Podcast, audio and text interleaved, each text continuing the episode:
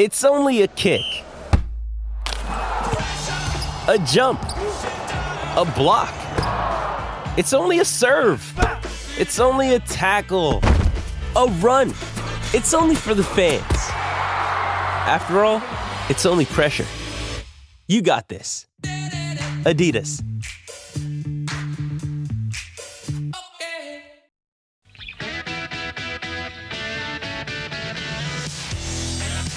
Inside Sports with Reed Wilkins is brought to you by James H. Brown and Associates, Alberta Injury Lawyers. Go to jameshbrown.com. Well, season on the line for the Raptors. They're now trailing the Bulls 104-101 with 134 left in uh, this play-in tournament game. The loser is out. The winner will play Miami in another elimination game to be the number eight seed in the Eastern Conference. So the Raptors leading most of this game, now down by three with 94 seconds left. Stars up 5 2 on the Blues early in the third period. Islanders have beaten the Canadiens 4 2, so they are in the playoffs. Sharks and Flames start in about half an hour. The Blue Jays got two in the bottom of the ninth. It's now top of the 10th, 3 3, Blue Jays and Tigers.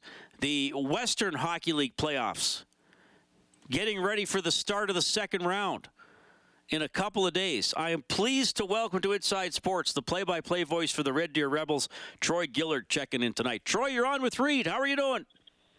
Doing great. Glad to be making my first appearance on your show. Thanks for the invite. Long overdue for us to have you on the show. We, uh, I, my producer and I, Dave Campbell, spoke uh, several times in the past. We got to get Troy on. Got to get Troy on. So it only took us, uh, I, I, guess, what uh, three seasons? Because is this is this your third season uh, doing? I guess Mooner's old job. Yeah, technically, I uh, my first season was the uh, I guess you could call it the bubble season, the pandemic year where the Rebels ended up playing the the 23 games in front of no fans. So that was my baptism to the uh, the play-by-play chair, and then yeah, just in the late stages, I guess, of my second full year. All right, so tell us a little bit about your. Uh your your history like had you done play by play in in other leagues for other teams or what how did you how did you get to the rebels I hadn't done a whole lot of play by play over the last decade. When I went to school in Calgary in the mid 2000s, I was lucky enough to do some junior A and uh, even got to do some professional lacrosse with the Roughnecks while I was in Calgary. And then when I got my first full time radio job in, uh, in Lacombe, which is essentially my hometown, I got to do a couple of years of senior AAA playoffs with the, the then Bentley Generals and, and go to some Allen Cups. And I know you're familiar with the old senior AAA scene from back in the day. So that was a lot of my actual play-by-play experience. And then after that, I spent the better part of a decade on the Red Deer Rebels broadcast team alongside the aforementioned Cam Moon and our, our other good buddy Mike Bowler. I was sort of the third wheel on the, the Cam and Mike show there for a lot of years, and we had a lot of fun doing Rebels games, including a Memorial Cup in 2016. And then I quite honestly, Reed, just got uh, just got lucky when when Cam got the call to to go to Edmonton. I ended up being able to fill in first on an interim role, and then uh, here we are a couple years later, still with the Rebels. All right, so. Mooner was there a long time, uh, well over 1,500 games. W- was that tough for you to, to slide in? And I know the word replace is not entirely accurate, but I'll, I'll use it for brevity. W- was it hard for you to sort of replace Mooner, who was beloved and had been there for so long. I'm glad you used the word beloved because that's the word he hates the most whenever you bring him up in any sort of conversation. So I'm glad you said that, not me for once, because he's heard me say that so many times. It was definitely daunting, uh, for lack of a better term, because, like you say, he had been with the Rebels since uh, 1998 and uh, right up until he got hired in, in January of 2021 with the Oilers, he had been not only uh, the voice of uh, the Red Deer Rebels, but uh, you know, alongside Brent Sutter, obviously, really the, the face of the Rebels organization for all those years. So the part where I did get lucky is I got to work alongside him on those broadcasts for all those years. Even stepped into the color chair every now and then to actually be in the same booth as him during Rebels games. So to be able to watch firsthand how he went about his business with the Rebels for all those years really gave me uh, an a leg up on it, I guess, when he came to sliding over into that play-by-play chair. And the nice part is too is that uh, you know he's still a, a call or a text message away if I ever need anything. So it was a daunting challenge. Uh, to step into those shoes, those size 18 Cam Moon uh, play-by-play shoes, but it's certainly been a fun challenge. All right. Well, you're doing a great job, and thanks for hopping on the show tonight. And and uh, the Rebels are, are, a pretty good story. Uh, tell me about a little bit about the young man who's up for the uh, Four Broncos Trophy as Player of the Year. Kai Uchacz, what an outstanding season he has had. He was one of only two players in the WHL to score 50 or more goals this year. You probably know who the other guy is, but uh, it's been a, it's been a it's been a great story. Uh, the Rebels last year had a 50 goal scorer in Ben King in their lineup, led the WHL last year. This year he missed quite a bit of time to injury, uh, three months time with a high ankle sprain. So when Ben King was on the sidelines, they had uh, Kai Uchacz step in and I guess sort of take over the the sniper role, for lack of a better term. But he's really done a great job this year of developing his all-round game. And he had some injury troubles too that he had to overcome because last season he missed over two months with a, a lower body injury. So Kai started this season a lot more confident, being 100% ready to go from training camp, and uh, just to watch him grow from a, a leadership perspective, both on and off the ice. He's really taken a leadership role not only uh, in the dressing room but uh, also in the community as well with some of the outreach he's done throughout the season. So he led the Central Division in, in, goals and points this year, and the fact that uh, he's even a finalist for the Four Broncos Trophy as the uh, WHL's Player of the Year is just uh, nothing short of outstanding. Okay, and uh, the the Rebels knocked off Calgary in five. Now they play Saskatoon. And, and the first round did not start well for them, by the way, but they've uh, advanced. Uh, I believe Saskatoon has home ice. What's the outlook on this series? Yeah, so Saskatoon does have home ice for this series. They had the second most points in the Eastern Conference. Winnipeg won the Eastern Division, followed by Saskatoon, and then the Rebels were third with 92 points in the regular season. Uh, the Rebels had round one home ice advantage by virtue of that. Uh, you look at uh, the season series, the Saskatoon won three of the four games in the head to head. The Rebels uh, had an overtime loss in there as well, and they also did beat Saskatoon once on home ice. But statistically, uh, these two teams are, are, very evenly matched in terms of their power play percentages being close and also on the penalty kill being within a couple of percentage points of each other. Uh, goals for, they're both very similar as well. And uh, similar in that they've both gotten strong goaltending from rookie netminders. The Rebels came into this year with two rookies as their goaltending tandem and, in Kyle Kelsey and Rhett Stoesz. Stoesz, unfortunately, done for the year with an injury, but Kelsey had an outstanding first round versus Calgary. And uh, you mentioned it with Saskatoon getting that strong push from the Regina Pats, leaned on both of their goaltenders in that series, Chadwick and Austin Elliott. So I guess it remains to be seen who's going to get the, the call in game one for the, the Saskatoon Blades. But I would expect nothing other than a, a uh, I would dare say, drawn out series and, and a very hard fought series between these two Eastern rivals. Okay. Troy Gillard from the Red Deer Rebels play by play chair joining us tonight on Inside Sports. Looking forward to that series. Um, so Connor Bedard's out. and, he is. And as yeah. I mentioned, I mean, they, they jumped on Saskatoon with 6 1 and 6 5 road victories to start that series. Blades won for their next five to, to take it. Is this? I mean, you're around the league a lot. Uh, I mean, it's not the NHL. I know. I know that it gets great support in its markets, but Bedard was a great story.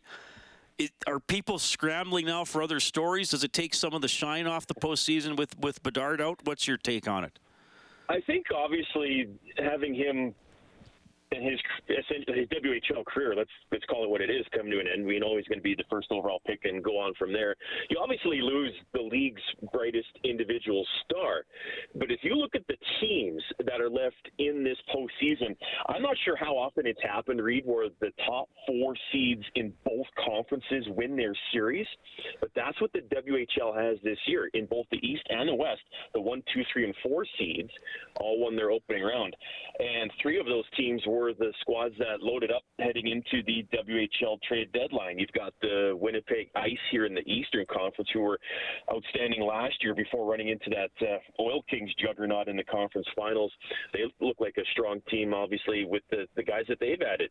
And then out in the Western Conference, the Memorial Cup hosting Kamloops Blazers made some mega deals heading into January, as did the Seattle Thunderbirds, getting, as you guys know, Dylan Guenther. And uh, amongst the other players they have, uh, Prokop is the other guy I was thinking of, the former Oil King, as they loaded up. So, in terms of the individual star power that Connor Bedard brings to the WHL, yeah, that's obviously going to be a loss in rounds of two, three, and four. But with those teams that I just mentioned, plus the other ones, you've got the Rebels and Blades that want to have something to say about how this all ends up, along with Moose Jaw. And then out west, the Portland Winterhawks, they were knocking on the door of the top 10 in the CHL at different points in the year. And you've also got the Prince George Cougars out there as well, a young upstart team looking to make some noise in round two. So, yeah, you don't you don't have the Bedard shine factor, but certainly a lot of great storylines going into round two. Well, and I'm glad you mentioned that because you're right. Some of the trades at that deadline and the teams that loaded up, and only one can win the league, right? So, though, though I guess one's right. guaranteed, well, I guess one's guaranteed to be in the Memorial Cup, but but still, uh, it's still going to be pretty interesting to follow. Mooner wanted me to ask you about one more thing. Oh, good. Uh, how is the ice cream at the Peavey Mart Centrium? oh my gosh. The soft serve ice cream at the Peavey Mart Centrium has a reputation, and you can ask some of your friends in the scouting world because they most definitely know this firsthand. Uh, but it's nothing short of amazing. I mean, when I remember the first time after we were sort of coming out of the pandemic and we were getting ready to go for a full season again, and uh, the chef from the, the Centrium came into our office and came in with good news that the, the ice cream machine at the Peavey Mart Centrium was the first time in two years it was back up and running. And he brought in little samples to the office, and that was one of the happiest days of that entire season, really. If you've never had the chance, Reed, you got to get your, your, your tail down here to the Peavey Mart Centrium and uh, get yourself a, a, chocolate vanilla swirl in a cup. It is nothing short of amazing. I, I have been there. I haven't been there a lot, uh, but okay, yeah. that's on the list of my next culinary experience for sure. That's awesome. Hey. Yep. Troy, thanks for doing this. Awesome to finally have you on the show. And uh, we, I'm one of those guys. If the Oil Kings are out, I just move a little bit down the highway and hope the Rebels do well. So I hope we're we're talking to you or your players or somebody from your coaching staff going to the next round as well. Absolutely. I've enjoyed the chat, Reed. Thanks very much. And if you ever want to come to a game in Red Deer, we've got a seat for you. Oh, perfect. Me and Mooner side by side. You got her. right on. Thanks, Troy. Thanks very much. Troy Gillard, play-by-play voice for the Red Deer Rebels. So they start Friday night on the road against the Saskatoon Blades, uh, Blades in the second round of the playoffs. So great to have Troy on the show. 780-496-0063. Raptors are up against it. Down 107-104 with 12 seconds left in the fourth quarter against the Bulls. We will uh, probably have a resolution for you when we get back. Survivor 46 is here, and so is On Fire, the only official Survivor podcast. And we have a twist this season. The winner of Survivor 45, Dee Valladares, will be joining us every week. We're going behind the scenes of the biggest moments, the how and the why things happen, and the strategy and analysis you can only get from someone like me, a Survivor winner. Listen to On Fire, the official Survivor podcast, wherever you get your podcasts.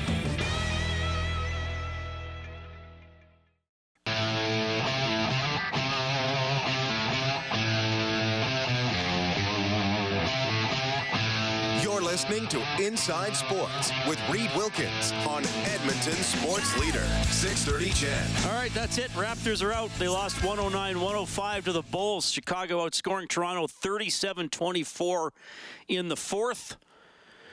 And uh, that's it. Single elimination for the Raptors. So they are done. The Bulls have another single elimination game coming up against the Miami Heat. The winner of that game will get the number eight seed in the Eastern Conference. Uh, looks like the Blue Jays have won it 4 3 in the 10th over the Detroit Tigers. NHL uh, Islanders, as I mentioned earlier, clinch a playoff spot 4 2 win over the Canadiens. Stars leading the Blues 5 2 halfway through the third. Sharks and Flames start up in about uh, 15 minutes or so in Calgary.